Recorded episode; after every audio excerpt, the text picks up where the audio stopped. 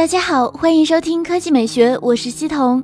二零一七年落下帷幕，各种年度榜单也是层出不穷。在手机行业中，我们一般是以手机品牌或者手机型号来进行各种排名。那么这些手机的心脏 SOC 的排名又是怎么样呢？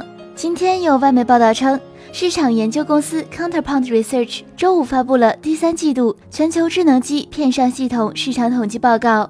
数据显示，如果按照收入来看，高通公司在智能机 SoC 市场的占有率高达百分之四十二，位居首位；而苹果的 A 系列芯片占有率为百分之二十，排名第二；联发科位居第三，份额为百分之十四；排在第四的三星电子份额为百分之十一。令人意外的是，华为海思芯片品牌份额为百分之八，排在了全球第五。在高通和苹果的份额都没有什么变化的情况下。高通上升百分之一，苹果下降百分之一，后面三家的变动还是比较大的。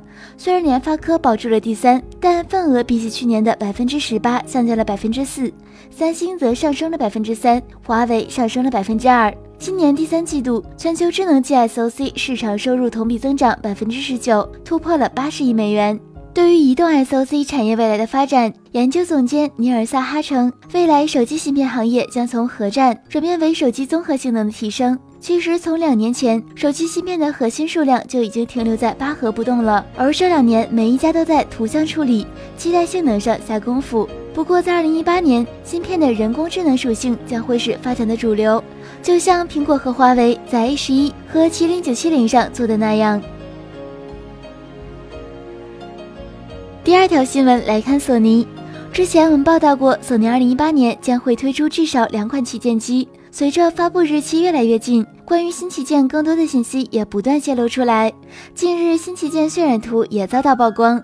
从图上我们可以看到，新旗舰被命名为 Xperia XA Premium 二，是 XAP 的直系迭代机型。机身背部的双摄也引人注目。如果属实，XAP 二应该就是索尼第一款双摄机型。另外，机身正面的屏占比看起来十分喜人，不过额头与下巴两排对称的小圆孔有点令人迷惑，应该是新设计的听筒和喇叭。